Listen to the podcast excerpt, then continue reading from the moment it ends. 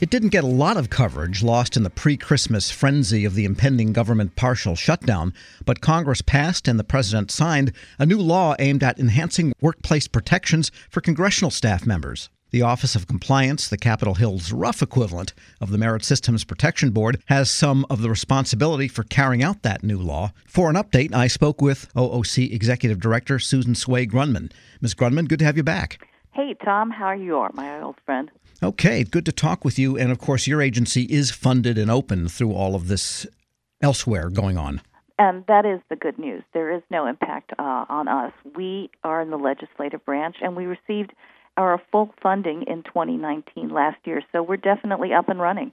Okay, and I introduced you as the Office of Compliance Executive Director, but there's actually a new name for the agency, isn't there? That's correct. As of December 21st, we are now called the Office of Congressional Workplace Rights, and we're happy with that because it really does better define our mission and purpose.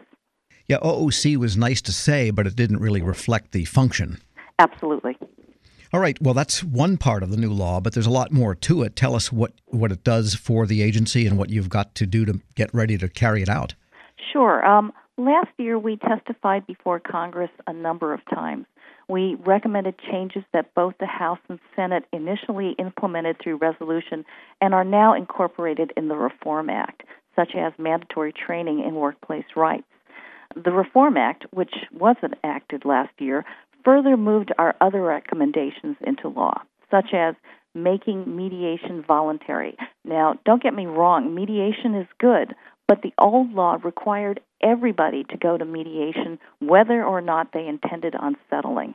And the parties had to remain in mediation for at least 30 days. Also changing the so called cooling off period so employees could seek court review faster rather than waiting the 60 days. There is now the mandatory posting of employee rights in every office. Unlike the executive branch, notice posting was not required until recently. And the coverage of the CAA is now extended to unpaid staff, including congressional interns, and we all know there are plenty of those on Capitol Hill. And plenty of those have had their issues over the years, too, with members and other staff members. I, I see what you've read in the media. Well, yeah, I mean, we've been following this a long time. I want to get back to the cooling off period. Explain more how that works now versus how it did. Well, in the under the old law, and and bear in mind that we are still under the old law until June 19th, and that's when we change over to the new structure. Um, under the old law, um, the employee essentially had to wait 60 days, about 60 days, go through two types of administrative processes before they could go to court. Now, once the employee goes through intake with our office, they can go directly to court. I see. Does that do you think will have a an effect of lightening the workload that your folks have to decide? I'm not sure it'll change or not. Um, some of the new changes coming down the line will specifically change the way we process cases at the outset. Under the Reform Act, a new step will be created whereby a hearing officer will make certain findings within 30 days of the employee filing the claim. And those findings include identifying factual and legal issues, determining whether the complaint is timely, determining whether the employee can actually file a claim under the CAA or the Reform Act, and whether the employing office is actually covered.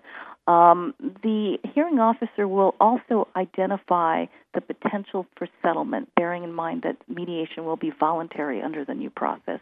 And the hearing officer will determine whether uh, the employee has stated a claim for which relief can be granted. But again, this is in the future. We're on day approximately 17, 18 by our count. If a claim is um, currently in our process or is initiated within this time frame, they're still under the old process. Which is that the hearing officer makes the determination? Um, no, there will not be an initial stage until June 19th. I see. So, how does it work now for the? Our current structure has not changed. The process begins with counseling. The employee comes in through the door, actually discusses with a counselor what types of claims they have then the employee can or has to initiate mediation. That period must occur for 30 days. can be extended by the parties, and then afterwards, the party, the employee cannot file for an additional 30 days. They can't go to our administrative process, or they cannot go to court. So it is roughly a 60-day period before an, an employee can seek court review. That period has been eliminated. Got it. We're speaking with Susan Tsui Grundmann. She is executive director of what was called the Office of Compliance, is now the Office of Congressional Workplace Rights. And when you arrived there after having had a career at the Merit Systems Protection Board as a commissioner, what might be summarized as the Me Too movement really hit workplaces, government, industry, Hollywood, all over the place.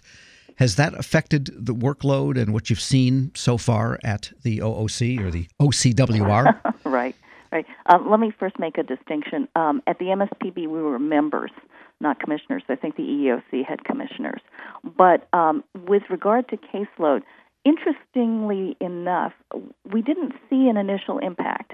We are seeing a market increase now and some of these cases do come from a new employing office, which came under our jurisdiction last March.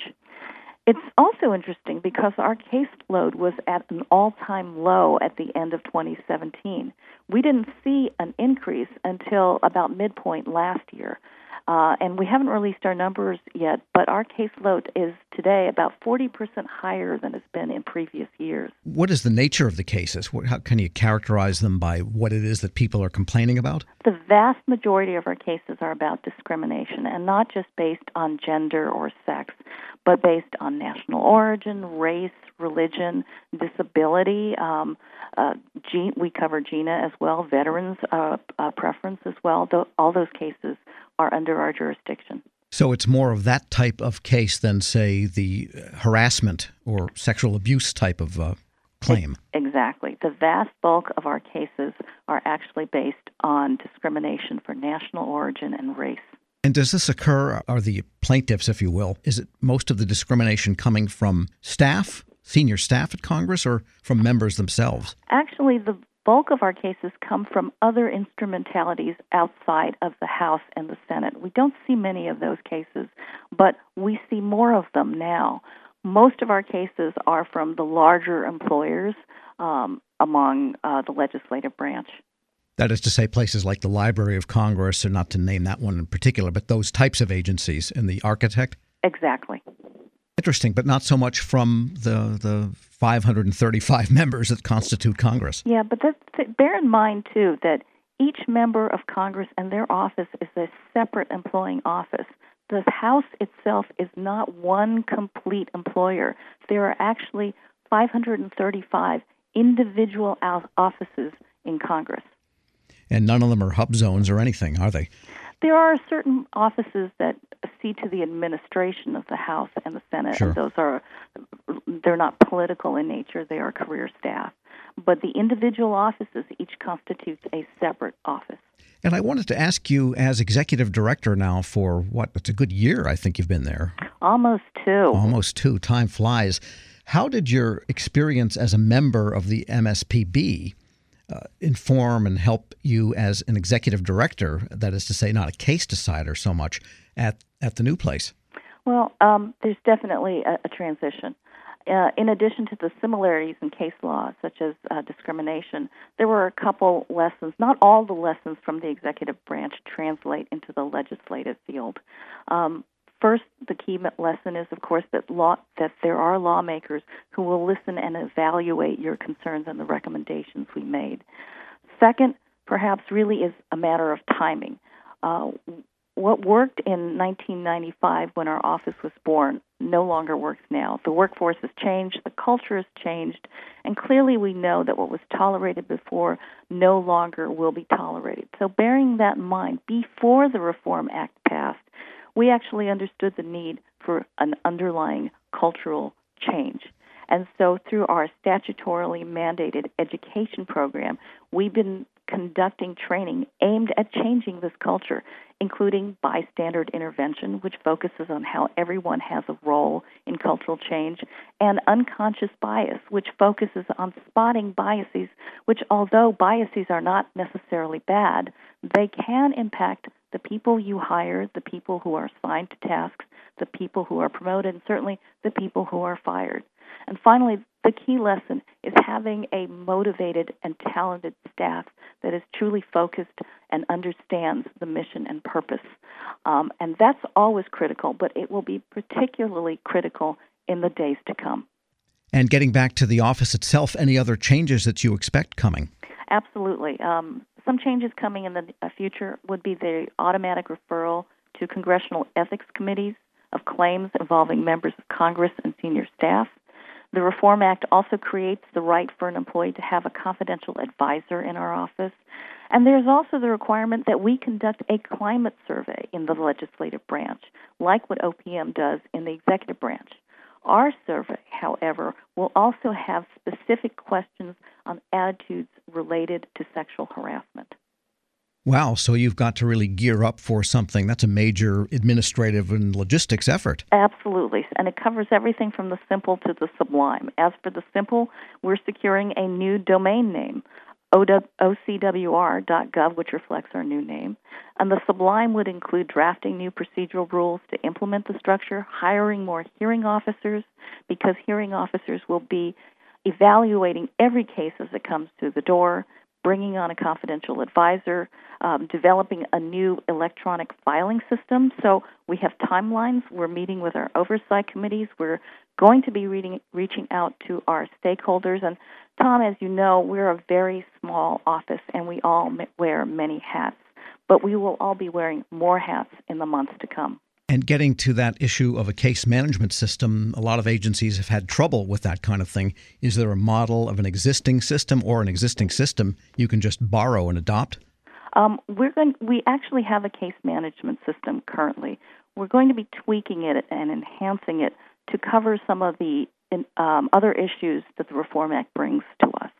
And with respect to the survey, now in the Federal Employee Viewpoint Survey every year, the results are broken out by each agency, component agencies and independent agencies, as well as at the department level. You mentioned that in addition to the congressional offices that are not Congress itself, Congress itself is 535 hiring locations. Will the results of the employee survey be broken down into all those 535? That's what we're discussing with our oversight committees as we speak. Because with the smaller staffs, it could be possible to identify the cause of a super high or super low score, possibly. I, I think, and that's the concern. So, n- no decisions yet? No decisions yet. I think what we can do, though, is um, with the larger instrumentalities, uh, they'll be broken out. They could be broken out. This is part of the discussion that needs to occur with uh, the oversight and our stakeholders to break it out by instrumentality, or maybe just assign it to the House in general and the Senate in general. That's another way to look at it. And when do you have to make that decision, and when when does the law require this survey to happen? The the law requires that we launch the survey one year from an enactment. So about this time next year, you'll be seeing the survey go live. Susan Tsui Grundmann is executive director of what was the Office of Compliance, now the Office of Congressional Workplace Rights. As always, thanks so much. Thanks for having me, Tom. We'll post a link to more information and to this interview at federalnewsnetwork.com slash Federal Drive. Subscribe to the Federal Drive at Apple Podcasts or Podcast One.